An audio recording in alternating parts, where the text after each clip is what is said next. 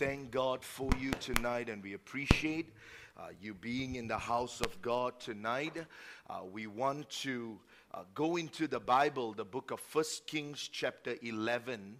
Uh, First Kings, chapter 11 tonight. Thank you, uh, worship team. Thank you, church, for your giving and your generosity. Uh, I've preached a number of times from the book of Kings, and in fact, this scripture in particular. Uh, but I want to take a different approach in tonight's sermon and uh, minister to you concerning something that I believe uh, would help all of us here tonight. I want to minister tonight a sermon I've called Identifying uh, the Difference.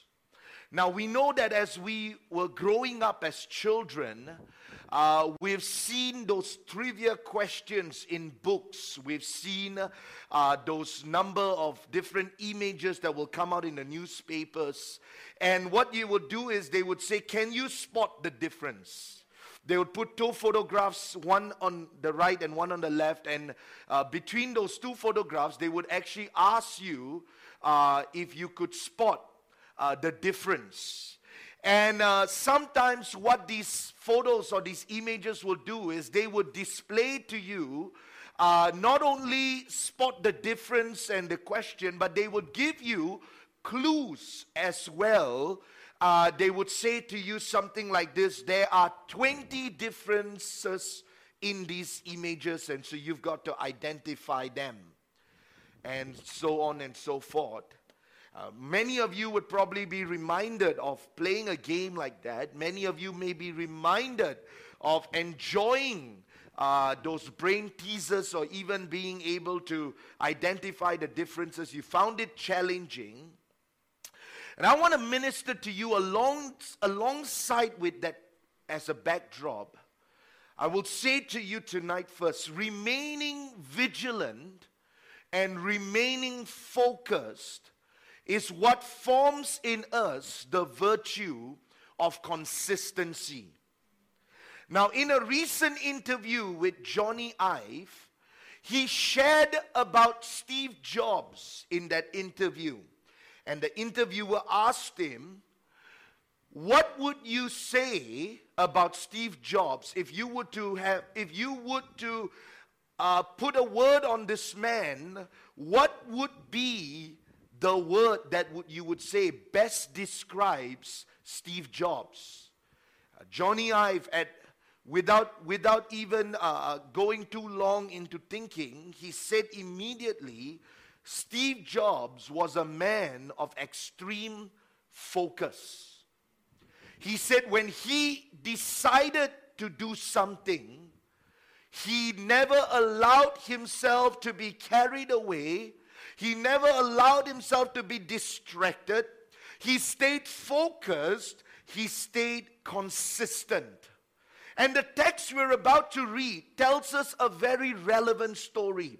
That's why I told you I preached from this text a number of times. But I was putting the sermon together and I thought that this passage best illustrates what I'm trying to present tonight. It, re- it is so relevant that you would find it connected to our society and our culture today. In 1 Kings chapter 11, verses 1 through verses 4, we're going to read about the life of Solomon. Solomon is not an ordinary man in this text. He has, be, he has been promoted. He is now the king of Israel. And the Bible tells us, but King Solomon loved many foreign women as well as the daughters of Pharaoh, women of the Moabites, Ammonites, Edomites, Sidonians, and Hittites, from the nations of whom the Lord had said to the children of Israel, You shall not intermarry with them, nor they with you. Surely they will turn away your hearts after their gods. Solomon clung to these in love. And he had 700 wives, princesses and 300 concubines, and his wives turned away his heart. For it was so when Solomon was old that his wives turned his heart after other gods, and his heart was not loyal to the Lord his God, as was the heart of his father uh, David. So here we find a man, Solomon.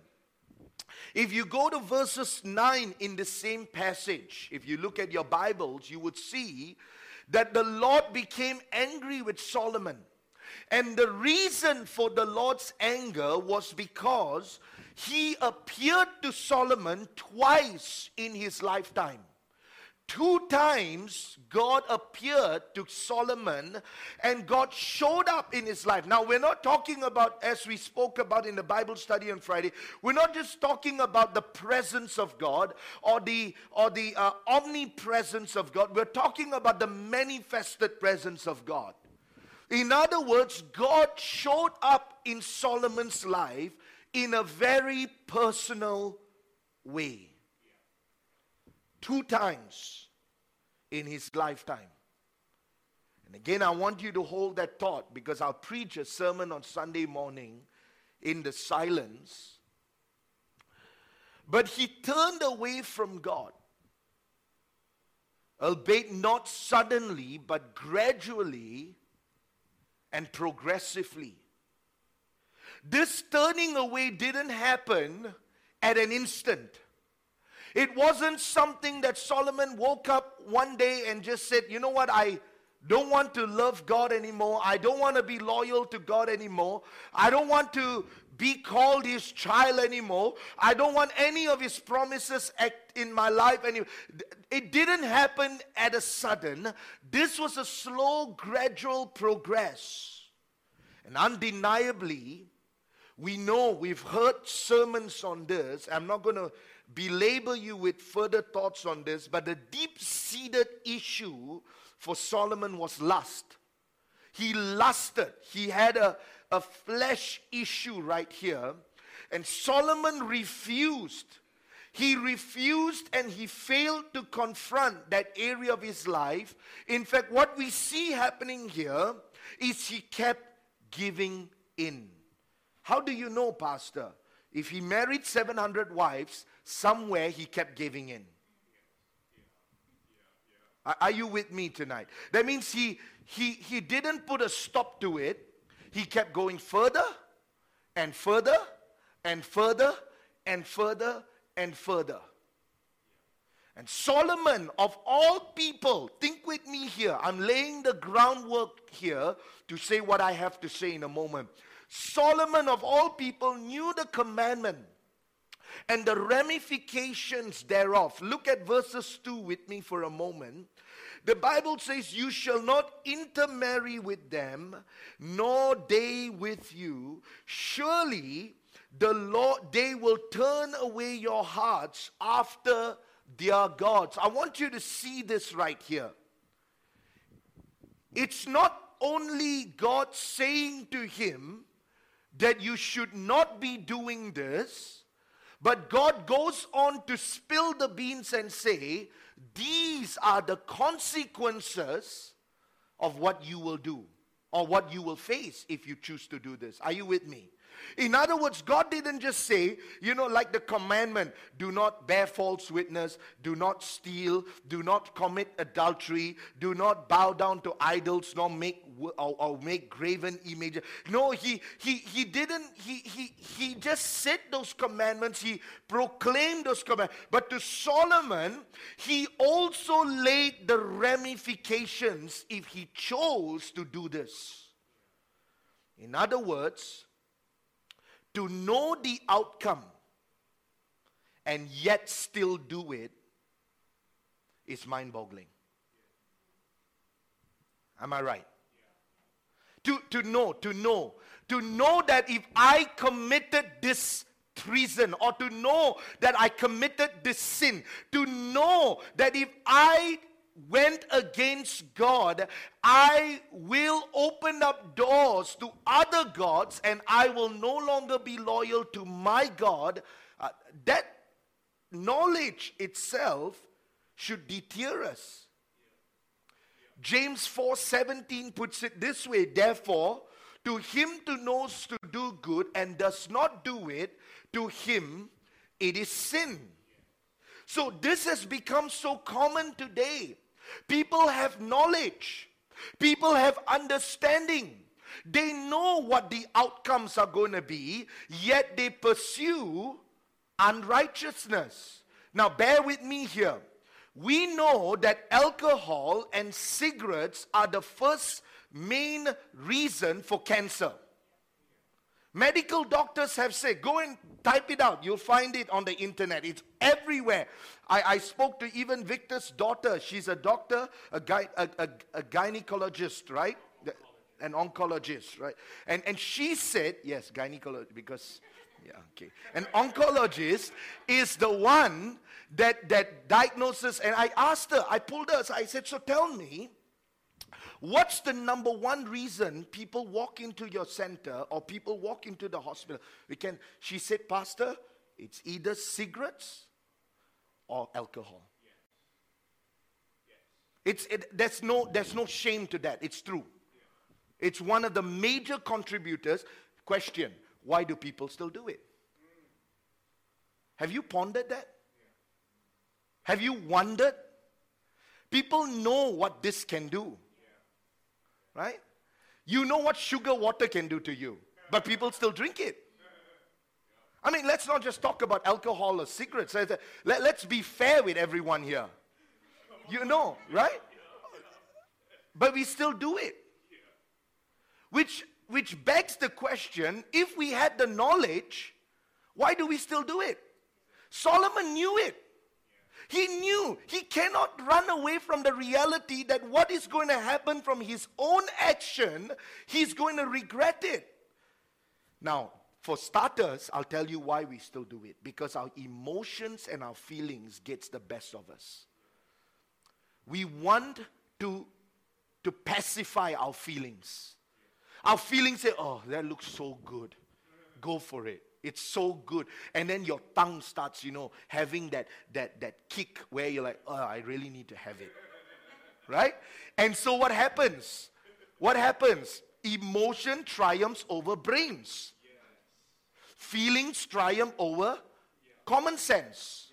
So you know the reality, you know what is going to happen, but you still do it because somewhere we don't have dominion over our feelings and emotions. And so the feeling and emotions are so strong in us, just like Solomon. He said, Last one, God. And then the next day he saw another woman, he ran after her. And then he kept doing it. He kept doing it. I don't know. I, I mean, I'm sorry, but I've, I've, not, I've not looked up Solomon's age. Does anyone know how old Solomon was or how, how old he died? How do you have 700 wives? In that lifetime. That means what? Three wives a day. Uh? you married like three women a day. Uh?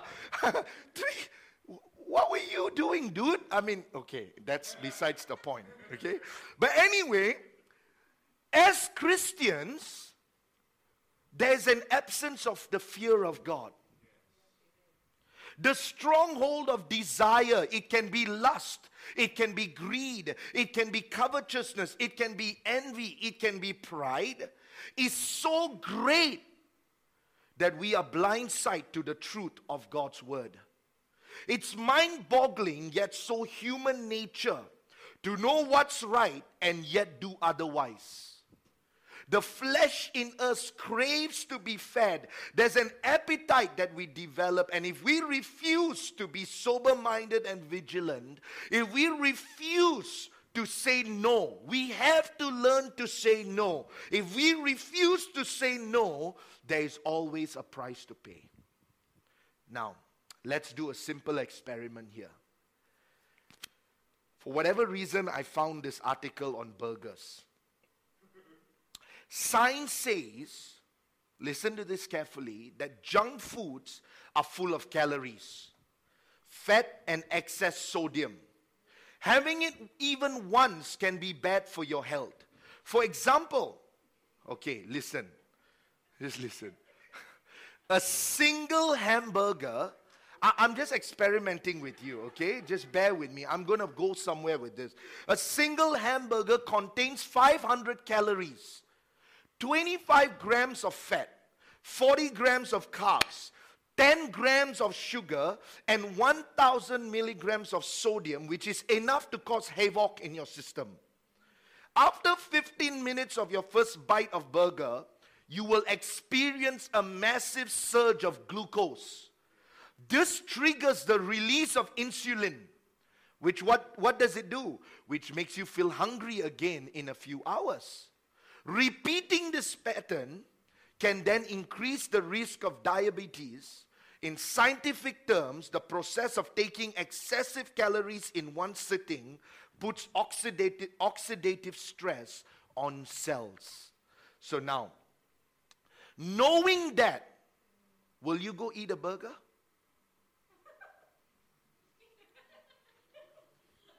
I heard them I heard one man say that McDonald's literally takes about 8 to 10,000 shots just to get the perfect picture to be promoted on a screen.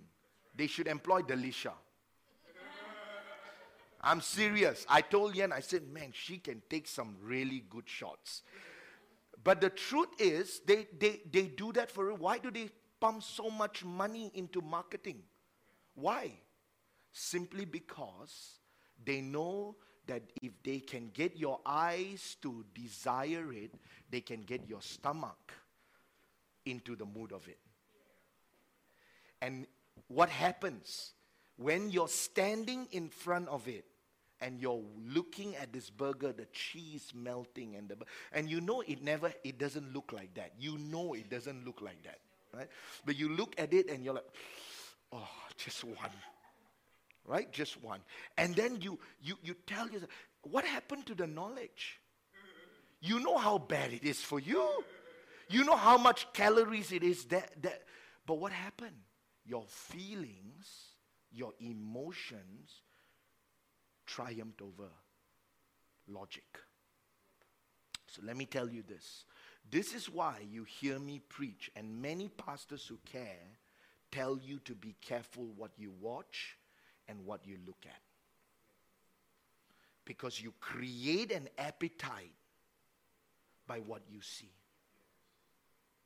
And once that appetite is harnessed inside, you become so dominating. You, you, you, you don't want to give it up. Even when logic tells you this is not logic, this is not true, this is not the way, this is not right, but your feeling kicks in. And that's what happened with Solomon. Are you with me tonight? So, despite the fact that the knowledge should deter us, yet even with the knowledge, a person continues to go ahead and do it, that is called rebellion. We live in a selective knowledge culture. We ignore what we don't like, or we just don't pursue knowledge in it, which is the state of many Christians. Many Christians don't pursue knowledge in God's word. So, so to say that they know but they did it is, is, is not true. Many Christians don't even know what they're doing is wrong to start with because they don't have the knowledge of God's word. But to have the knowledge, that means for me, I know that lying is a sin. But what makes me still want to lie? My flesh. I know the judgment that comes from lying. I know the consequences that comes, but I still do it because it appeals my flesh. So where's the root cause of it? The root is your flesh. When your flesh is so strong, you give in to things, and even though Solomon knew, he still did it. So let's bring this down quickly. Uh, what we have to do is we have to learn to tell the difference to save yourself. Solomon, who had experienced God in a unique and powerful way, failed to identify something had changed. Something was different in his spiritual life. The Bible puts it this way work out your salvation with fear and trembling. That means all of us here are individuals that are responsible for my own salvation. I am responsible for my salvation. You are responsible for your salvation. I'm not responsible for yours. You are not responsible for mine. If I decide to backslide and burn myself up, it's my choice because it is up to me to do that. Are you with me? And likewise, the salvation that God has gifted you is of your own to fight and to maintain and to keep. And so, what I'm saying is, here Solomon failed to realize, he failed to identify, he failed to put his finger that something has happened in my life. What changes has happened? Obviously, there are many variables. People will say, but Pastor, settings are different, seasons are different, and every day is not going to be the same. But I say to you, when principles changes, when priorities start shifting. You must be able to tell something is different in your Christian life. When there's something wrong with your car and you're driving and you hear a sound, church, you can't be telling yourself, oh, that, that's normal. La. You know there's something wrong. It requires attention. And you're driving, you know, something is wrong. I was, I was talking to a friend of mine the other day, he was telling me that his daughter took his car and he was, she was driving the car and all of a sudden she could, she could smell uh, this burning smell coming up from the dashboard. He says, I don't know what it is. I have to take it in to get it checked. How many know you can't dismiss that? You have to be able to tell something is not performing according to the manual. Something has changed. Something is not right here. And so, in Solomon's case, let's consider what he failed to do. In Solomon's case, the Bible says that you shall not intermarry with them. Go ahead and put verses 2 up, Isaac. You shall not intermarry with them, nor they with you. Right? So God instructed, God gave him this instruction. And so when he failed to identify his disobedience, what God said he failed to identify that he went against it. He was caught in his own passion, his own desire, that he dismissed what God said.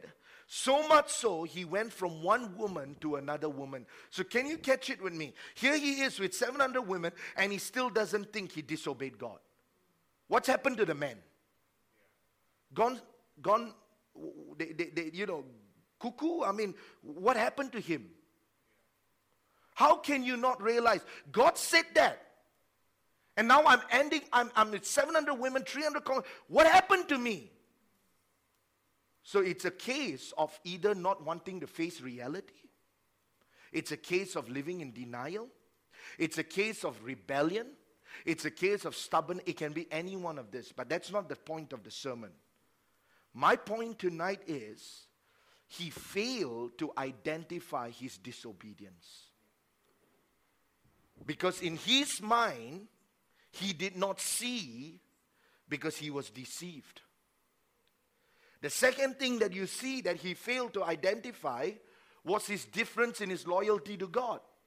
The Bible says in verses uh, uh, 4 For it was so when Solomon was old, his wives had turned his heart after other gods. His heart was not loyal. How is it possible that a man who had an encounter with God can now turn away from being loyal to God and not feel any difference? How is it possible? Or, or, rather, let's put it, let's put the question a different way. How is it possible a man who was one time so powerful in encountering God, experiencing God, having experiences with God, and now come to a place where he turns his attention and feel okay with it? How is that possible? Feel like there's nothing wrong. Nothing. I'm okay. I'm cool with that. He's not reacting. He's not saying, oh, how can this happen? How did this take place? How did I turn into becoming an unloyal person? What happened to my Christian? What happened to my walk with God? What happened? It seems that he ignored it. He grew callous to it. He gave in to idolatry. In 1 Kings 11 11, the Bible says, Therefore the Lord said to Solomon, Because you have done this and have not kept my covenant and my statutes, which I have commanded you, I will surely tear the kingdom away from you and give it to your servant. And so when God pulled away the kingdom from Solomon, can I, can I be very honest, crassly honest with you tonight? Solomon had no one to blame except himself. He could say, Oh, the women were so beautiful. He couldn't say that. Oh, these women tempted me. No such thing. Oh, I couldn't help myself. No. You were not sensitive that the Lord was no longer there. You did not feel or you did not sense a difference. And this was the reality of what we're dealing with today in Christianity. He knew of the consequences, yet he continued down the path, yet he failed. He failed to realize, you know, it's, it's like you know, when my children, I tell them to do something, and when they don't do it, I pull them aside. I say, I want you to think, what did you, what did I tell you to do? Right? There's a time for that, right? You know, today we live in a blur generation. Oh, I didn't know. Really? Are you so blind you didn't know? You won't do that when you're crossing the road, right? Like, I didn't know car coming. you only do that to some in some instances. You, you get, and, and the point is, if my children get, say, Daddy, I want, no, you, you didn't do it. So I, okay, one of the things we did was we told our kids tomorrow is going to be yes day. And so what yes day is, is everything they ask for, we will do for them tomorrow. You want to be our child? what it means is, no, there are some, some prerequisites. But Jeremy had a bad attitude yesterday.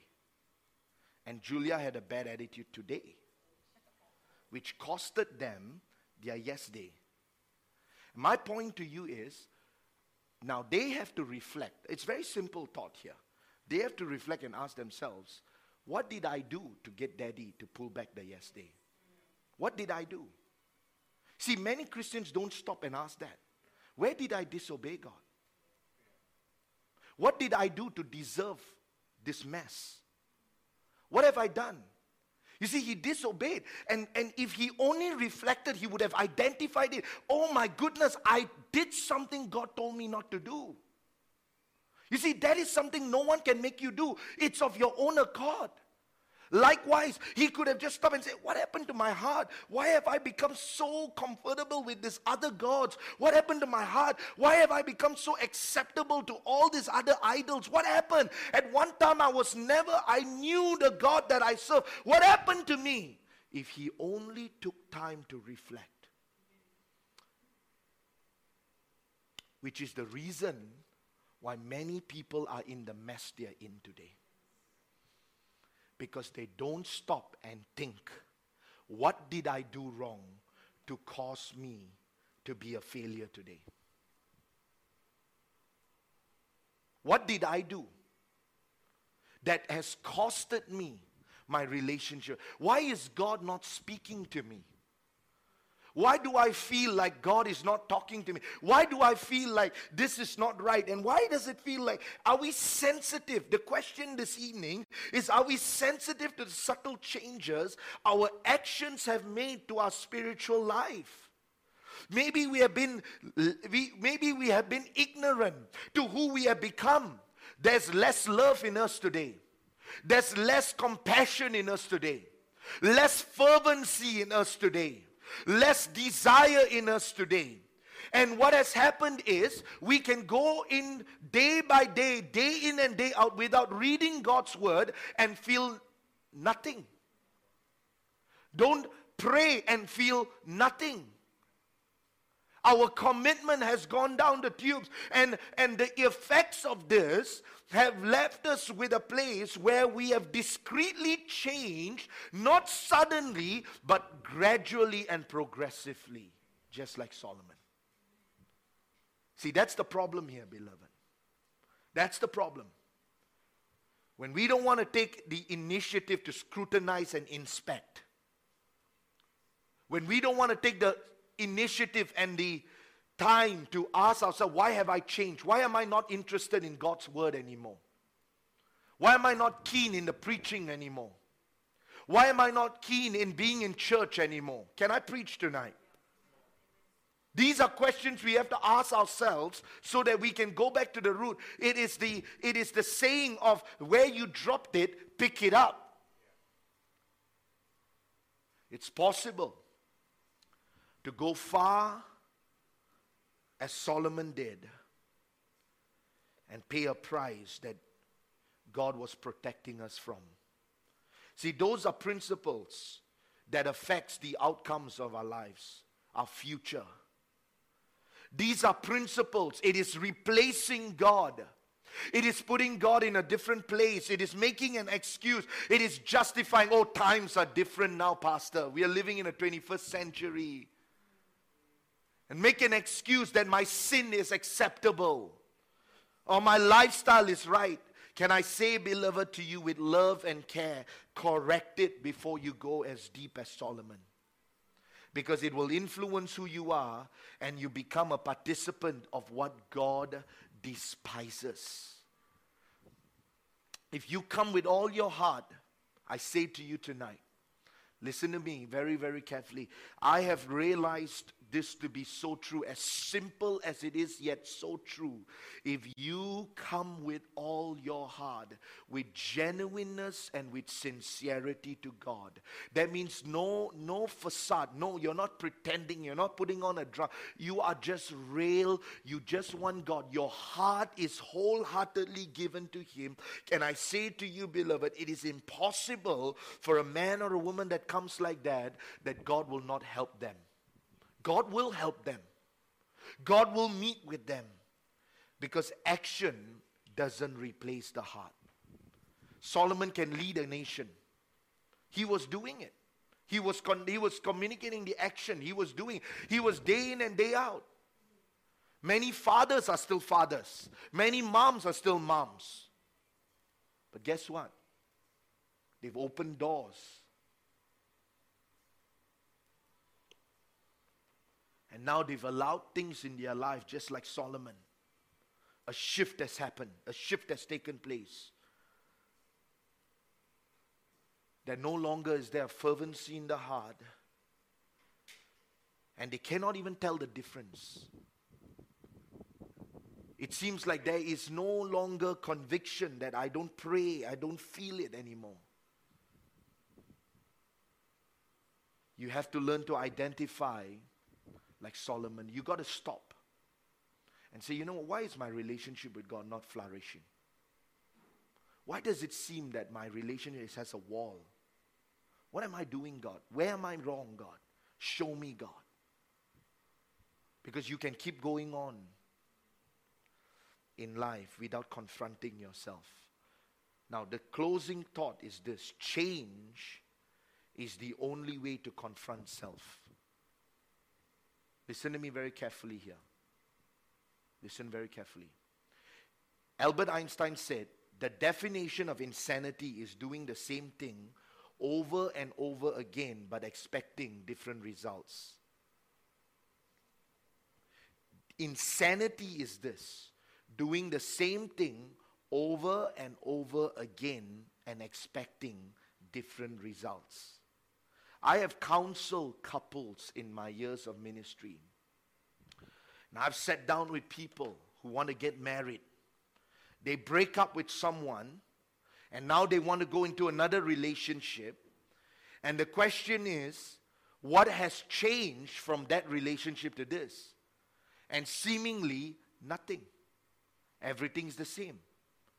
Then I tell you, beloved, with all honesty, the outcome is going to be the same. I was talking to a man today. He was telling me about all these business scams that are going on out there. He said people go from one scam to another scam to another scam to another. They just keep going, going, going, going, going, going. It's like, you know, you keep doing and doing and doing and doing, and then you expect a different result. Come on. Come on. That's insanity. You, you don't want to respect your wife, you don't want to respect your husband, but you expect, you keep going, you keep you know, you keep hammering, you keep speaking rudely, you keep doing, you keep doing that, and then you expect a different outcome. That's what Albert Einstein is saying. You can't be doing the same thing again and again and again and again and again and again and again and expect a different outcome. It won't happen. And so here's Solomon. If Solomon was going to change, if Solomon was going to do the right thing, Solomon needed to make a decision to change who he was in God's eyes. You see, refusing to change will only produce the same results over and over again. It is, the, it is what brings frustration. It is, the, what, it is what brings anger. It is what brings hopelessness. Why am I doing this over and over and over again and the same results over and over again? But Solomon continued to do the same thing from one woman to another woman. You realize that? That's what the world is, right? One job to another job, one scam to another scam, one this to another that. And you go on and on and on and on and on. And then we're expecting it's going to come out differently. Can I challenge you tonight, beloved, from the Word of God? Solomon is teaching us something. That though the effects were taking a toll, yet he continued pursuing it. He just never had clarity of mind, no focus no alertness. Everyone could see this is not right. Everyone could see what's up with you, man? What's wrong with you? 700 wives? Are you insane? But he didn't see it. what in the world?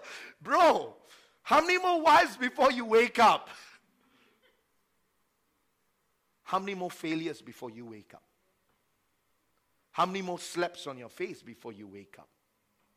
How many more lessons you have to learn before you wake up? I think that's the question of the hour tonight. Because what I see here is though the effects were taking a toll, he knew he was disobeying God. You can see that in the Bible, right? He disobeyed. He knew it was disobedient, yet he never came to that place of admitting it. He knew he was pursuing other gods, but he will not admit it he continued. To say that Solomon didn't realize is reflecting his own foolishness. He was responsible. Can I say to you, just like we are responsible for our salvation, if something is wrong with my life, I'm responsible of getting it right. So let's be fair this evening. He failed to do his own check and balances. He is responsible for that. Solomon is this, and this is what most people are he trapped himself into his own deception. That's what Solomon was. He trapped him, he made himself believe, I'm right. He made himself, he convinced himself against all doctrine in the Bible. Think about the wisest man to walk the planet, the wisest man. Today, this man is worth $2.2 trillion. Solomon, if you put all of his what he has together, 2.2 trillion dollars. And I ask you, think about this man. Wise. What happened? How can he keep doing the same thing over and over and over and over again? How can he not realize, man, something's not right? I'm not getting closer to God. I'm not getting anywhere nearer to God. I'm not growing. I'm not maturing. I'm not good. You see, if you're interested, you will stop, examine, and change.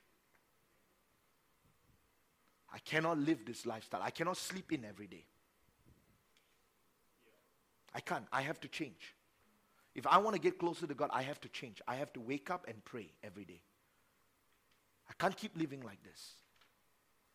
I can't keep going after things, my lust, my flesh, my desire, covetousness, lying, stealing. I can't keep doing that. I have to change. James chapter 1 verses 14. Look, look at this powerful passage of text. Look at this. He says, But each one is tempted when he is drawn away by his own desires and enticed. How does, how does a person get drawn away? what happens? Why does he get tempted? He gets tempted because he desires it. Your temptation is built on your desire. If you want to watch pornography, trust me, the devil knows how to bring it up on your computer screen. Amen. He knows how to do that. If he want, if, if, if you desire things that, that pleases your flesh, can me tell you, you will find, you know, things that will appeal to you. The, the devil is so good at doing that. He knows how to play the game. And what I realize here is here Solomon, his desire was so much for the things of the world and the flesh. He's, he, he wanted that so much that he kept giving in, giving in to that temptation. And I say to you, deception is true, beloved. But I close, check and balances keep us focused and sober minded. It means I'm challenging you tonight. By the word of God. Don't take my word. How's your Christian life? Really, how is it? Are you growing? I was talking to a man today. He's telling me he, he just had a, a kid, two years old. The child is two years old. And they took him, the, the, the baby just celebrated her birthday yesterday. Was telling me I took him to KK I took her to KKM yesterday.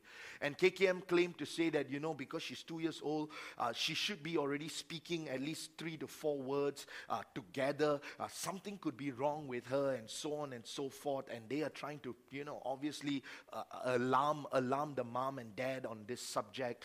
But the point is, as I was listening to him, I realized how many know, beloved, that in a child, as the child is developing, there are certain things you look to and say, okay, the child is developing well. They're growing up. That means the child has to progress. The child has to progress from, from just being able to crawl, to talk, to sit, to walk, to eat on their own. Am I right? You must be able to identify these development stages in their life. You must be, as a parent or a, a sensitive, hey, what's wrong? Something is not right. I have to get it attended to. I have to look into it, or so on and so forth. And this is necessary when it comes to the child. And when that doesn't happen, you want to inspect because something may not be normal. When you work a job, you can't be in a job for five to ten years and get the same pay that you got when you first joined. Something is wrong. When you get into your car and you, like I told you just now, you hear something is not right, you feel the car wobbling, you hear a sound coming up, you know something is wrong. So if we can all identify something is wrong, because we base it on the manual. This is your life manual. That when you read this book, if you've been a Christian for five years, if you've been a Christian for 10 years, there should be development in you. And when you're not developing, it should trouble you. Why am I not growing? Why am I not thinking more? Why am I not, you know, being able to pray differently? Why am I not? What's wrong? Why, where, where, where? You see, we are concerned when our children don't grow. We are concerned when our jobs are not much, our, our jobs are not progressing. We're concerned when our vehicle, we're concerned when something breaks down at home. When are we going to get concerned about our Christian and spiritual life? When are we going to start paying attention? This is not normal. For me to live in worry and fear is not normal. I need to fight. I need to know where I, why, why is this happening? What door have I opened? What have I allowed myself to? You can't live like that, beloved, because lest we become Solomon, going deeper. And so you need to have an awakening tonight. I close with this final scripture. Bear with me, I close with this. Ecclesiastes chapter 1, verses 2. The Bible says this Solomon turns around and he says these words Vanity of vanity, says the preacher, vanity of vanities, all is vanity. You know what Solomon became? He not only became the most wisest man in the Bible, we know that, amen? But he became the most depressed man. Solomon was the most depressed person. No joy. And you know why he had all of that wisdom? He knew all of that, but he did otherwise. He knew what he needed to do, but he did otherwise. And this is the danger right here tonight. I ask you as I close what has changed in your walk with God? Have you been growing? Have you been maturing? Does it concern you tonight that there are things in you that you are opening up to. There are characters, attitudes, and, and, and natures that are beginning to come to surface. Are there things in your life tonight that is coming to surface? Are you ignoring them? Are you just pushing them aside and say, ah, forget it, it's nothing? Or are you dealing with them? Because what I learned from Solomon is this you can ignore it, you can brush it aside. And you can be like what Albert Einstein said keep doing the same thing over and over and over and over again. And you know what makes you so angry and upset? Pastor, I cannot get this to work. I was just talking to a man, and that's the same thing I shared with him. I said, Bro, you got to learn somewhere. You're going to have to say, You know, I cannot just keep doing the same thing over and over. Something has to change. Your attitude, maybe. I'm saying that to you tonight. Your attitude, your emotion, maybe. You've got to change. If you don't, you'll keep doing, getting the same result. And that's what Solomon did. God tore the kingdom away from him. He had so many opportunities to get right. But God said, Time is up. Enough is enough. So, can we check our hearts tonight? Can we investigate and examine our hearts tonight? Can we ask ourselves this question? What have I allowed into my life? Maybe conviction is gone. The preaching of God's word is no longer interesting anymore. Maybe your prayer life has gone down the drain. Maybe you no longer spend time with God's word. I mean, it's not just the action, beloved. I'm talking about the spirit behind the action. Because I can be honest with you tonight. I have read the Bible over and over and time and time. But there are times in my life I've just read it for the sake of reading it. And I can tell you when I did it without my heart, I don't get anything that God speaks to me. But I tell you when I read it with my heart, my whole heart, God speaks. That's why I say to you, it is impossible. If you're doing it with all your heart, don't tell me God doesn't meet you. God meets you. No such thing. You come to the altar and you pray. If you come with all your heart and you pray with all your heart, with genuineness, I'll guarantee you God will touch you. This is what the devil does. He makes us, he, he distracts our heart, keeps it outside. We come in, we go through the whole ritual, the formality, we walk out, and then we get angry with God. And he never changes anything. La. Nothing happens. I go to church 10 times, so nothing changes. Is your heart here? Is your heart here? Don't be Solomon tonight. Don't be Solomon. Keep doing the wrong again and again. Change. Change. Change tonight. Bow your heads with me.